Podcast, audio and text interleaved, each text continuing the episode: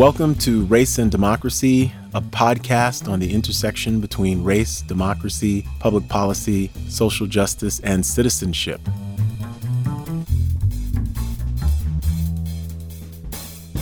On today's episode, we are pleased to be in conversation with the journalist Peter Beinart, who is a professor of journalism and political science at the Newmark School of Journalism at the City University of New York. He writes the Beinart Notebook, a weekly newsletter, and is editor at large of Jewish Currents, and recently had a very, very thoughtful op ed piece in the New York Times, which is now called Guest Essays, entitled Palestinian Refugees Deserve to Return Home. Jews Should Understand from the May 12th, 2021 issue. Peter Beinart, welcome. Thank you. You know, I want to get right into it in terms of um, what's happening right now, really over the last several weeks in in Israel, in Gaza, the the national and global discourse about Palestinian human rights, uh, and and really a shift that we're seeing culturally uh, in terms of how do we sort of frame uh, violence that is going on uh, in in the Middle East. Um, between Israel and and, uh, uh, and, and Palestine and this issue of human rights. Um, and for so long, I think this issue has been uh, undercut by uh, at times genuine um, charges of of uh, operating in bad faith and people who are uh, trafficking in anti-Semitism, but then at times um, sort of defensive charges where if you don't believe a certain political line, you may be accused of, of, of being in these sort of political darker spaces of anti Semitism and hate. So I want us to break and unpack that because you've written so so thoughtfully um, about this, and you've been on CNN discussing this. You've been really one of the go-to people uh, in the country um, talking about um, Palestinian human rights and how an advocacy for Palestinian human rights does not automatically make one somebody who's against a thriving state of Israel. Terrific. Look forward to it. So my first question is, you know, how did we get here? You know, um, right now uh, we've seen the escalating violence. There's a there's a ceasefire, but uh, th- there's been so much um, repeated recriminations back and forth. This idea of um, hundreds of thousands of displaced uh, Palestinians who are seeking, uh, uh, you know, refugee refuge back in in homelands that were historically, uh, you know, they were a part of at least, uh, and and this idea of um, the rhetoric around Hamas and and uh, Palestinian violence against against Israel. Um, how did we get here to this point today, where there's this tipping point of um, global public opinion that is really, I'd say, um, much more willing to publicly uh, stand on this issue of Palestinian human rights. The shift in public opinion, at least in the U.S., um, is is something I'm still trying to unpack um, the the reasons for it. I think one reason is that the Black Lives Matter movement and maybe also Me Too as well, have created a greater sensitivity, I think, in the media to questions of representation. Um, it, not too long ago, it was pretty typical to just have conversations about Palestinians without having Palestinian voices on. That was pretty normal. And I think, and, and it was also more normal to have, you know, white people talking about you know black people and, and men talking about women. And i think that because people have become in the media a little more sensitive to those issues as it comes to race and gender in the united states i think by analogy they've become a little bit more embarrassed about the absence of palestinian voices. And once you bring palestinian voices into the conversation it changes things in a big way. Um, because palestinians tend to focus our attention on issues that are often otherwise ignored in the public discourse. I think another reason that the public discourse has changed is that Americans, or at least progressive Americans, have become aware during the Trump era that we are in this struggle between, on the one hand, a vision of multiracial democracy that aspires to equality under the law, and this other vision, which is of a kind of a racial ethno state in which there are these hierarchies in, and some people are real citizens you know some people are kind of first class citizens and some people are second class citizens um, and some people are not citizens at all. And and i think that especially because of the figure of Benjamin Netanyahu, the Israeli prime minister, who has been someone who, who has so much in common with figures on the American right, I think it has made it easier for at least progressive Americans to see an analogy between the struggle here for equality under the law against uh, against kind of white nationalism and white supremacy, and the struggle there for equality under the law against an, a Jew, an, an Israel that that holds, first of all, holds millions of Palestinians under its control who are not citizens at all, can't even vote for the government that controls their lives, and then has another group of Palestinians who are second class citizens in a state that is explicitly privileges Jews over Palestinians. And I think that that analogy has has had an impact. Let's discuss your piece in the New York Times, May 12, 2021. And I would um, implore everyone to, to read this piece and to spread this piece around. Uh, it's so well written and so thoughtful. Palestinian refugees deserve to return home. Jews should understand. Peter, you telescope so much um, history in this essay. I know this essay is adapted from um, a longer essay uh, that that uh, appeared um, um uh, uh, in in Jewish Currents, I believe. Yes. Um, and where you're editor at large. Let's talk from the beginning. You used the term um, Nakba. Uh, what what is that, and why is that something that um, both both Jews and Palestinians should be sort of aware of and be willing to openly discuss, even if they disagree? Uh, what what is that? When Israel was created um, in uh, um, in 1947, 1948, um, there were uh, seven more than 700,000 Palestinians were expelled from their homes. Um, it was commonplace often to say that that, that most of the, that many of them kind of left of their own accord, but historical scholarship is pretty unambiguous that the vast vast majority of them were expelled or fled in terror um, during the fighting that accompanied uh, Israel's creation, um, and um, and they were not allowed to return. Um, uh, in fact, even Palestinians who stayed inside the borders of Israel and then gained Israeli citizenship were still not allowed to return to their homes or their lands. Um, so Israel, the um, uh, so this so at the at the core of the Palestinian experience um, is this experience of mass expulsion, and it didn't end in 1948 when in the 1967 war when Israel took over East Jerusalem, the West Bank, and Gaza Strip. Another 300,000 or so Palestinians were expelled or at least displaced from their homes. Then Israel, between 67 and the 1990s, adopted policies that basically meant that if you kind of left the West Bank as a Palestinian, you often were not allowed to return. And there are still kinds of policies like that that are in place uh, in East Jerusalem. And this is part of the reason that the the the spark that lit this this the match for this conflict, this eviction of Palestinians from East Jerusalem, is so potent for Palestinians. You know, because it evokes this deep history of expulsion and and dispossession. Um, one of the things, and one of the, it's impossible to truly understand Gaza, where Hamas is located, without understanding that most of the people in Gaza are refugees and the descendants of refugees. They're not from there originally. That's part of the reason it's so overcrowded.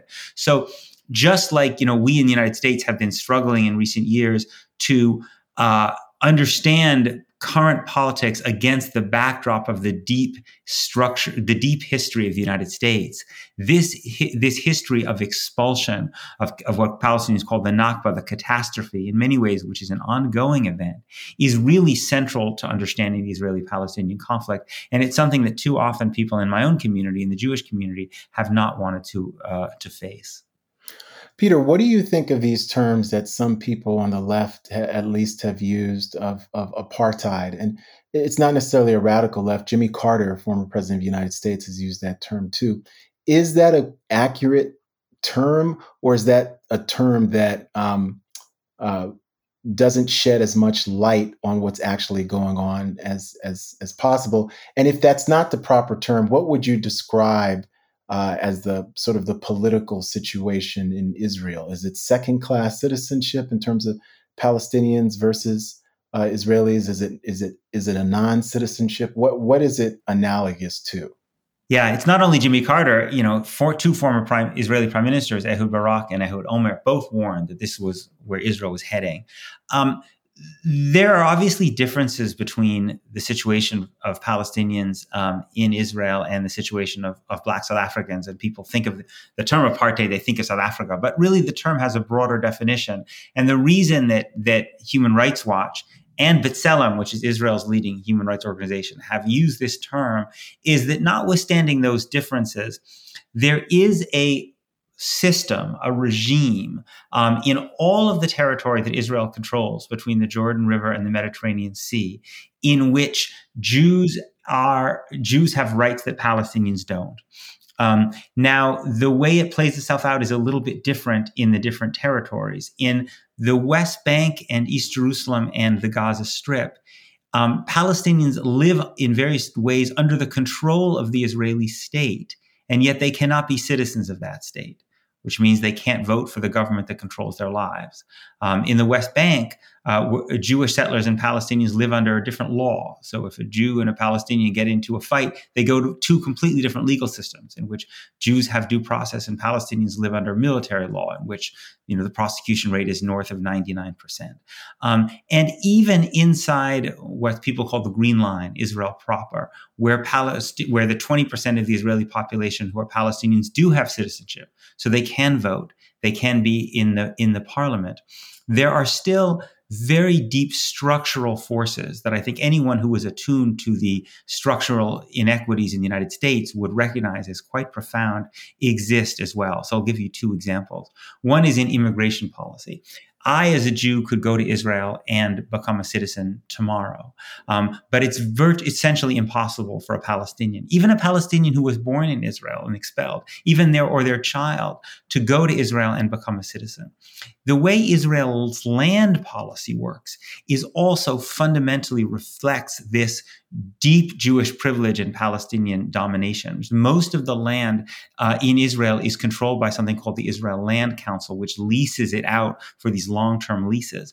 But the Israel Land Council is allocates almost half of its seats to something called the Jewish National Fund, whose mission is the development of Jewish life in Israel. Right. So you almost have to have to imagine what it would be like if most of the land in the United States were controlled by an organization whose mission is for the development of Christian life let's say, mm-hmm. right? That wouldn't, and that's part of the reason that Palestinian citizens comprise 19% of Israel's population and live on 3% of its land. So these are deep structural um, conditions. And whether you want to use the term apartheid or not, to me is less important than that we just understand and describe these realities and explain why Palestinians think that they fundamentally are oppressive just as any of the rest of us would if we were in that condition.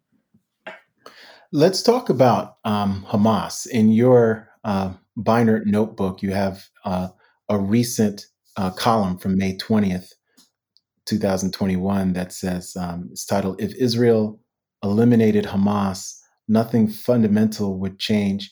Um, and I think a lot of people would find that surprising because even during this recent conflict, um, when I would listen to um, uh, Israeli uh, government officials, they really hammered home this idea of Hamas, that this is Hamas is doing, Hamas is killing Israeli citizens and sort of forcing us into this disproportionate response because they're firing rockets from Gaza into bedrooms and they're killing innocents. So let's talk about Hamas and what is the role of Hamas in this specific conflict?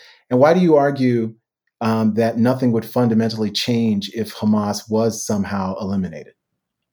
Right. So Hamas is a Palestinian Islamist organization. It's important to remember that throughout the Middle East, you have this rivalry between more secular versions of Arab nationalism and, and Islamist movements associated with the Muslim Brotherhood.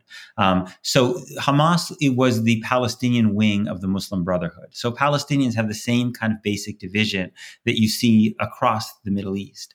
Um, Hamas uh, is in the 1980s. Uh, the Israeli government actually supported um, the Muslim Brotherhood, which in Palestine, which became Hamas, because they thought it would be more moderate than the kind of more secular Palestinian leadership associated with people like Yasser Arafat. That was at a, um, at a time when, you know, during the Cold War, the United States also tended to see Islamists like the Mujahideen in Afghanistan as less threatening than than than leftist um, nationalist movements. Um, um, more since um, uh, in 19 then in 1993 the Arafat and the PLO recognized Israel um, and, and supported a two-state solution. Hamas did not.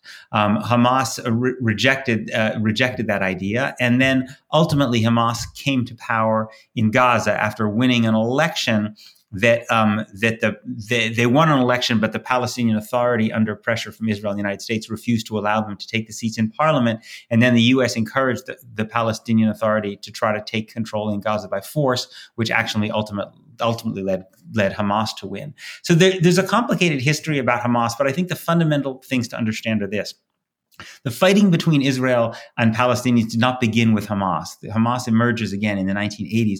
The, the, the fundamental struggle, uh, this fundamental struggle goes back much, much, much longer than Hamas. And fundamentally, um, the, the reason that um, Hamas has some sympathy among Palestinians um, is first of all because those Palestinian leaders who have recognized Israel and who have pursued a strategy of nonviolence, like Mahmoud Abbas, the Palestinian leader in the West Bank, have gotten nothing for it.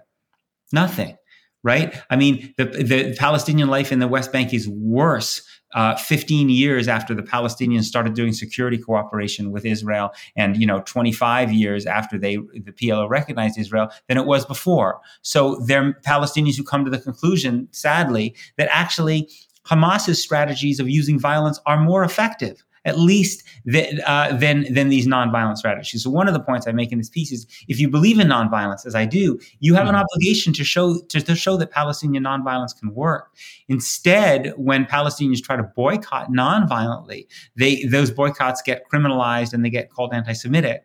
Um, the second point that I that I make um, is that um, the there is a I I am a I am a I think I'm opposed to Hamas's tactics of using rockets that fire that that land indiscriminately in Israel. Mm-hmm. I think that that is legitimately deserves to be investigated as a war crime, just like Israel's behavior deserves to be investigated as a war crime.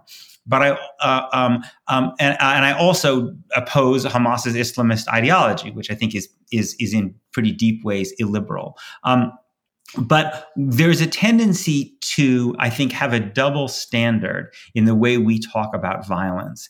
And you can talk you you can acknowledge that double standard without defending what hamas is doing which i would not do. In fact hamas blew up a, bomb, a, a bus on which a close friend of mine um, was traveling in the 1990s and so mm-hmm. i think it's it's first of all it's important to acknowledge that Israel's policies are a form of violence. When you put Gaza, 2 million people under blockade, such that the UN comes out and says Gaza is unlivable for human beings, that human beings can't really live here, in large measure because people don't have clean water because they don't have electricity that's a form of violence right i mean many of our own you know leaders in american history made this point right i mean that that that one one has to understand state oppression as a force, form of violence. So that's important to understand. Secondly, um, uh, that um, just because some faction in a movement for for freedom or national liberation uses violence does not delegitimize the basic justice of the movement. Right? Nelson Mandela was not an apostle of nonviolence. Far from it. He helped to found Mkhonto Wesizwe, the military wing of the ANC. Um, he refused to, re- to renounce violence until he had a date for a free election. It didn't mean that the black struggle against apartheid was illegitimate. Um, uh, and, and, there are people in Myanmar now who are turning to armed resistance against that horrific military regime. It doesn't mean that their cause is unjust. And so I think that while one can be critical of Hamas's methods, as I am, and even critical of their ideology, it's important to it, this is they are often used to delegitimize the entire project of the Palestinian struggle for freedom, and I think that's wrong.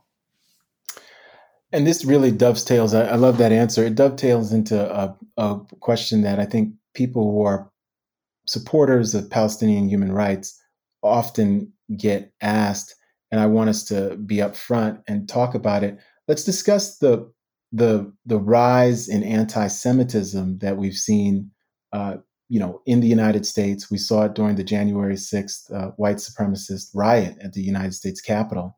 Uh, they didn't just have Confederate flags, but they had anti-Semitic T-shirts uh, and and and paraphernalia with them as well. Um, how do we how do we juxtapose a legitimate rise uh, in anti-Semitism and also the historic uh, Jewish support for human rights and advocacy? Whether we think about the civil rights movement, whether we think about labor movements, uh, movements that were on the side of justice in the United States and globally with this contemporary um, state of Israel uh, and the administration of, of, of Bibi Netanyahu, which has really articulated a very uh, right wing, very conservative uh, philosophy and ideology, but at the same time um, tries to bathe itself uh, in in the the moral glories of the past because you write uh, in the New York Times, you know, you talk about the morality or the immorality of what's happening uh, in in in Israel to, to Palestinians. But I want to just um, put all that together. There there is an increase in anti-Semitism. We've seen global, uh, not just the, the the Pittsburgh synagogue shoot uh, uh, massacres, but we've seen global massacres that were anti-Semitic. Uh, we see an uptick in anti-Semitic hate crimes, um, and we also know the the, the history of of uh, Jewish support for for human rights, um, both before and after the Holocaust. Uh, how do we put all that together? Because I think historically we think about the, the, the Jews and the Jewish state as being on the right side of history, yet at the same time um, given this history, especially in recent times, there's been sort of an evolution. Yeah, um, there's a lot there. I guess I would say um, we have to be able to hold two things at one time. One of which is that anti-Semitism is is real and it's it's creative, which is to say, it finds its way into all kinds of different movements across the ideological spectrum, you know, from far left to far right. Um, and um, so we have seen um, uh, anti Semitic attacks, really ugly anti Semitic attacks uh, that seem associated uh, with the Palestinian freedom movement, even though Palestinian leaders and activists have generally denounced those in very strong terms there there have been people who in in part of Palestinian marches, you know, or in, claim, in claiming solidarity with Palestinians have have attacked Jews or defaced synagogues, which is which is tragic. And, and you know, and as I as someone myself who walks down the street every day wearing a kippah, um, that you know, uh, and whose whose son does that that uh, that frightens me. Um, um, but it's also the case that there is uh, that our communal leadership in the United States and in the Israeli government often use um, claims of anti-Semitism to try to silence Palestinians and their supporters from talking about Palestinian human rights. It is not anti Semitic to call Israel an apartheid state.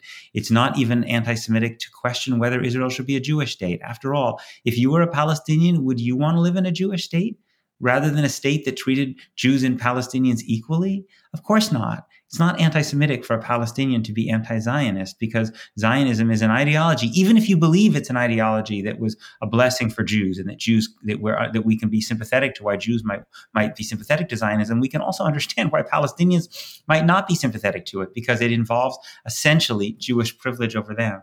Um, the, we have different species of anti-Semitism. Again, there is anti-Semitism on the left. Some of it comes from a kind of a notion of a kind of a leftist notion that Jews are associated with a capitalist oppressive class.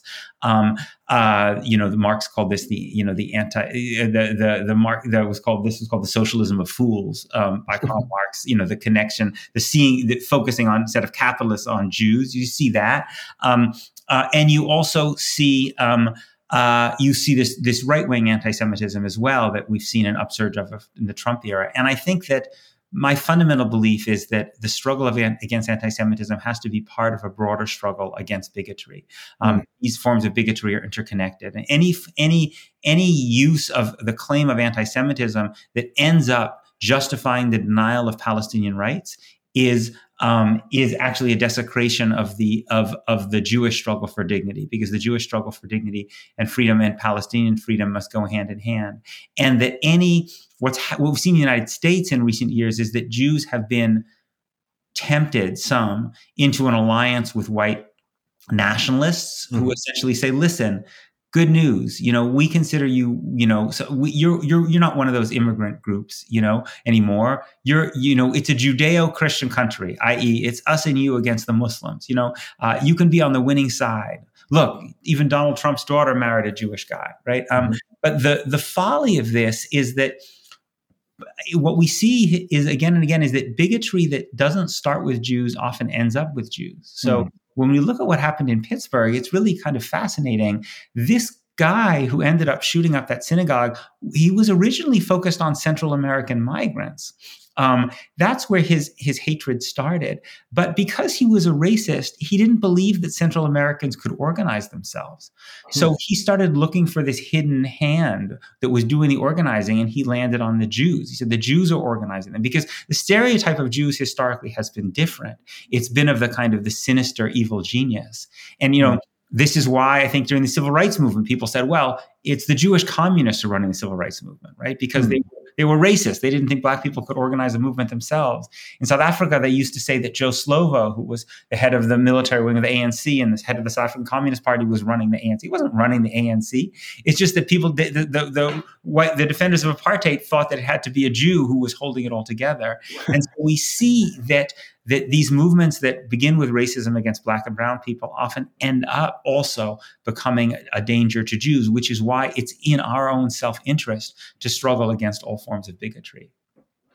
You know, Peter, I wanted you to uh, talk for a moment about your own evolution on these um, these issues. You know, how did you get here, and um, in what ways has that evolution provided both comfort and discomfort? Because mm-hmm. I know often in the media, progressive or Jews, especially Jewish intellectuals like yourself and thought leaders like yourself, who um, raise these issues very, very thoughtfully, sometimes are, are absolutely um, condemned and even condemned as anti uh, Semites. And, and we think about the young woman who just was fired from the Associated Press uh, for for for for some for some earlier tweets.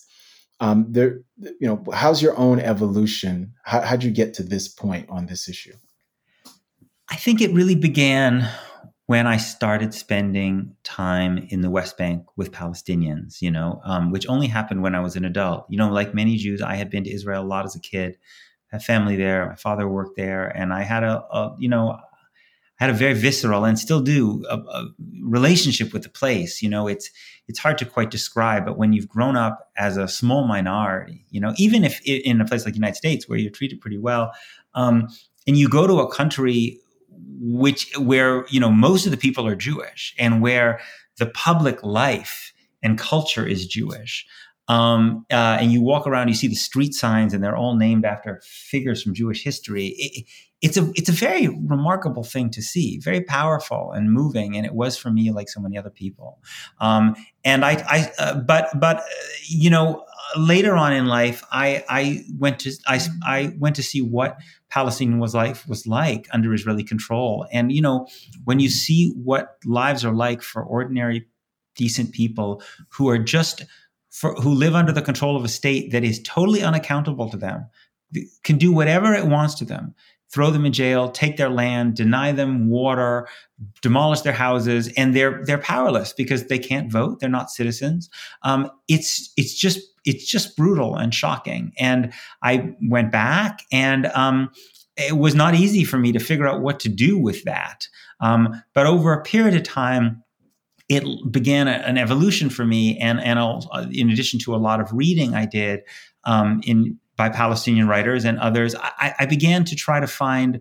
I began to move to a position where instead of believing, as I had for my entire life, that what you needed was a Palestinian state alongside a Jewish state, I came to believe that actually that it was not likely there ever would be a Palestinian state, and that the, the fundamental issues were deeper than that. They really had to do with the question of whether it was right to have a state in which Jews uh, were privileged over Palestinians, um, uh, and that that the, the fundamental vision should be a binational state in which you had two communities being able to be autonomous, running the schools in their own language and that kind of thing, but but in a situation of equality under the law. And that journey has been, you know, not just an intellectual journey, but um, uh, an emotional and personal, even you know, spiritual journey for me. It's not uh, the, the, central metaphor, one of the central metaphors in Judaism is the metaphor of, of, of, extended family. You know, in the book of Genesis, the book of Genesis tells the story of a family, and then the book of Exodus, this family becomes a nation. Uh, and we use this phrase, Bnei Yisrael, the children of Israel. So I do see our people as a kind of an extended family. And as anybody knows, it's not easy to be in opposition to your family. Um, people don't always take it very well. Um, um, but for me, the struggle is to be a critic uh, who is also who is also uh, who is also shows love. And to say to my critics you know you can disagree with me as vehemently as you want but i'm here in our community and i'm not going anywhere. Um, and that my commitment to judaism the depth of my commitment to it uh, and the depth of my commitment to the jewish people is no less than yours. In your new york times piece you you you use the word um, teshuva. Mm-hmm. Uh, can you tell us what that means and in, in, the context that you you use it? Sure. Tshuva means repentance. Um, so it, it, it's a it's a religious term, um, um, but um, it, it, also uh, actually the literal uh, definition is is return. It essentially means essentially to return to some better better self that you had um, um, uh, and I, I use this term, which would be a term that for many Jews would be familiar from uh, from Jewish religious ritual, to talk about the process of repentance that we need to undergo in regard to these acts of, of mass expulsion of Palestinians, um, uh, and that ironically the term tshuva is actually means return, which is that, and uh, to argue that Palestinians deserve the right to physically return, and we need to go under, undergo a process of kind of moral return, um, a return to the, the, the highest ideals of the Jewish tradition. Um, of a you know, we ourselves know the experience of being refugees, of being exiled, uh, of of cultivating that memory of return, and that our it is not consonant with our highest ethical ideals to tell another people that they just need to deal with it if we expelled them or their grandparents and grandparents, uh, great grandparents, and, and told them they can't return. And one of the things that I learned thinking and learned a lot of a lot about over the past few years reading the writings of people like Ta-Nehisi Coates and Adam mm-hmm. Serwer and, and, and, many others was just being reminded of the of the fundamental truth that if issues in a nation's past are not dealt with, uh, are not faced, they reoccur. Um, and that was the part of the argument I was trying to make as well: is that if we don't address and make uh, and, and and repent for what was done uh, to, Pal- to Palestinians, then we're going to keep doing it.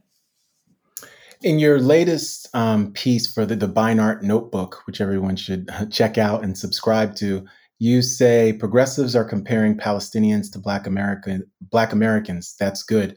Uh, talk to us about the uses of that analogy, and even um, what are what are the limitations of that? Because certainly I've seen that as well uh, from BLM activists, but there's a there's a history there that goes back to the 1960s and, and Black Power activists, Stokely Carmichael, Kwame Ture, others, uh, talking about Palestinian human rights and the connection with with Black struggles domestically.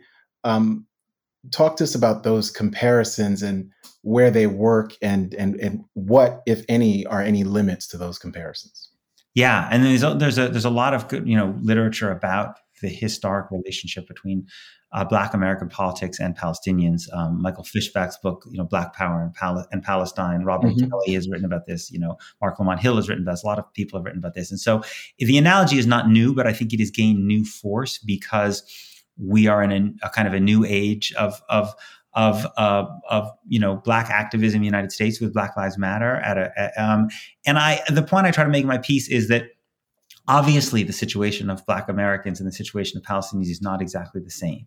Um, uh, that um, that you know Palestinians um, uh, were expelled, you know, in, in, in, very in very large numbers. That's a kind of core part of that experience in a way that's different for, for Black Americans. Also, Palestinians, um, the the dominant Palestinian tradition sees sees Palestine, Palestinians as a nation, as a separate nation. Well, there, of course, there are elements of the Black tradition that, that, that, see that the Black experience in that way. There are also strong elements that, that imagine Black Americans as fully American and, and part of an American national identity. So of course, there are differences, and of course, there are differences between Jews and white Americans in the sense that Jews were oppressed in a way that white Americans were not, uh, mm-hmm. and that also many Israeli Jews are actually by American standards, not exactly white in the sense that they come from the Middle East. You know, they come from Morocco or Iraq or Iran or Yemen or wherever. But my point was that an analogy, analogies by their nature are not between two things that are that are the same in every way. And uh, if an, an analogy, what an analogy is supposed to do is to highlight one some fundamental similarity and then offer something that some something to some kind of invite you to react in a certain way based on that that particular fundamental similarity and there is a very basic fundamental similarity which is that um, Black Americans have not had equal rights in the United States, and that Palestinians do not have equal rights in Israel Palestine. Um, and that is why, um, again and again, you see that Black Americans who go and see the situation of Palestinians um, uh, have an identification that's often deeper than the identification that white Americans do.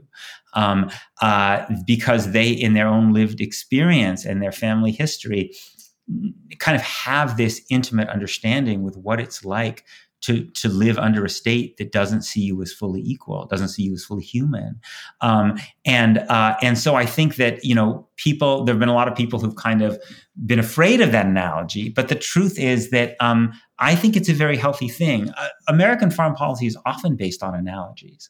Um, um, there are all kinds of different analogies that are often made to help us explain what's happening in, in the rest of the world. But but oftentimes those analogies come, tend to come much more out of the experience of white Americans and their sense of American history rather than the experience of Black Americans. And just like the the Black American experience and the that analogy was crucial to powering the anti-apartheid movement in the United States in the 1980s. I think it, it, it's not surprising that it is a critical element of the movement for Palestinian rights and freedom in the United States today.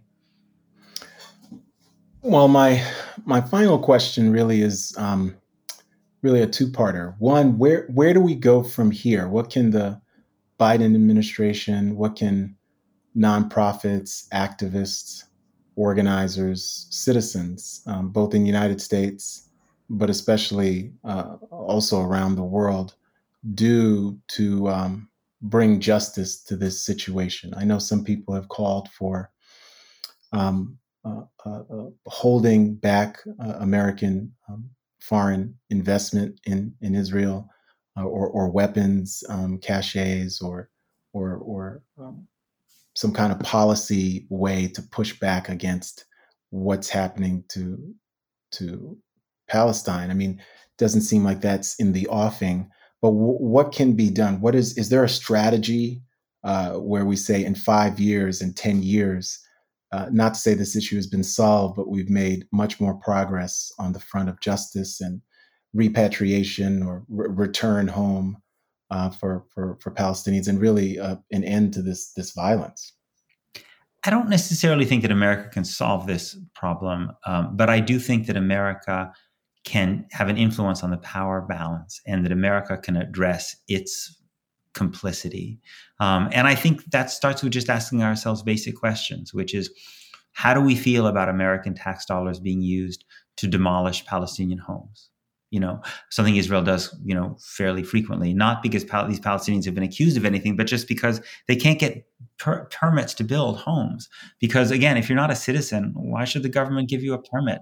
Frankly Israel doesn't would rather have those you know in, in a place like Jerusalem Israel would have rather have those Palestinians leave Jerusalem. So people build homes and then Israel demolishes those homes.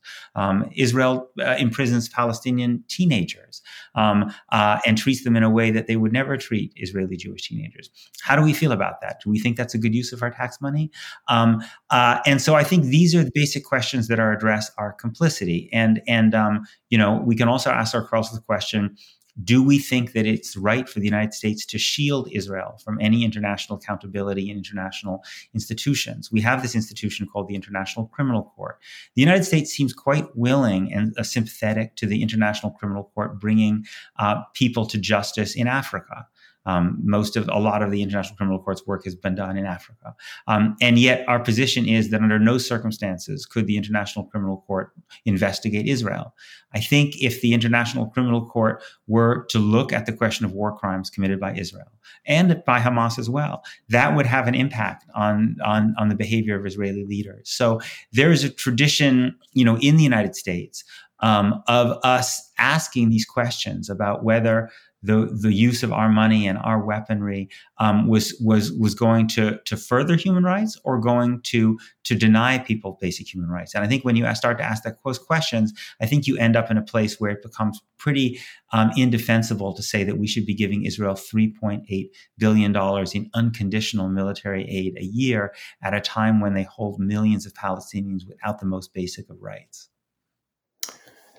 Do you feel hopeful about this this situation? Is there is there any hope, uh, light at the end of the tunnel?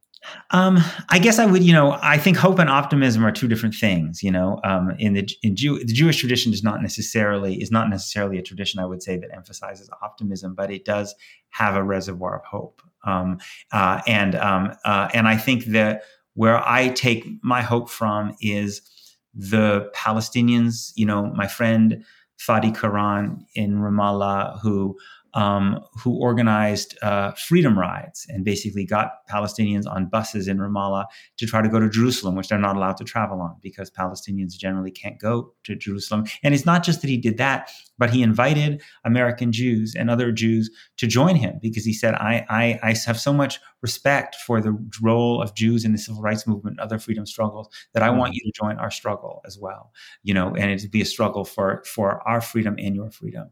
There there are a lot of people like that um, uh, who give me a lot of hope, and and a lot of them are living under really really difficult circumstances. And it seems to me that as long as they're struggling and they're maintaining a vision of an Israel Palestine that respects the dignity of all people, then people like me have an obligation in our small way to try to support them. Thank you. We've been talking to Peter Beinart, who is a professor of journalism and political science at the Newmark School of Journalism at the City University of New York. He writes the Beinart Notebook, a weekly newsletter, and is editor at large of Jewish Currents. You can follow him on Twitter at Peter Beinart. Uh, and his latest New York Times op ed guest essay is entitled Palestinian Refugees Deserve to Return Home. Jews Should Understand. Peter, it's been great talking with you. I really enjoyed it. Thank you. Thanks for listening to this episode. And you can check out related content on Twitter at Peniel Joseph. That's P E N I E L J O S E P H and our website, csrd.lbj.utexas.edu. And the Center for Study of Race and Democracy is on Facebook as well. This podcast was recorded at the Liberal Arts Development Studio at the College of Liberal Arts at the University of Texas at Austin. Thank you.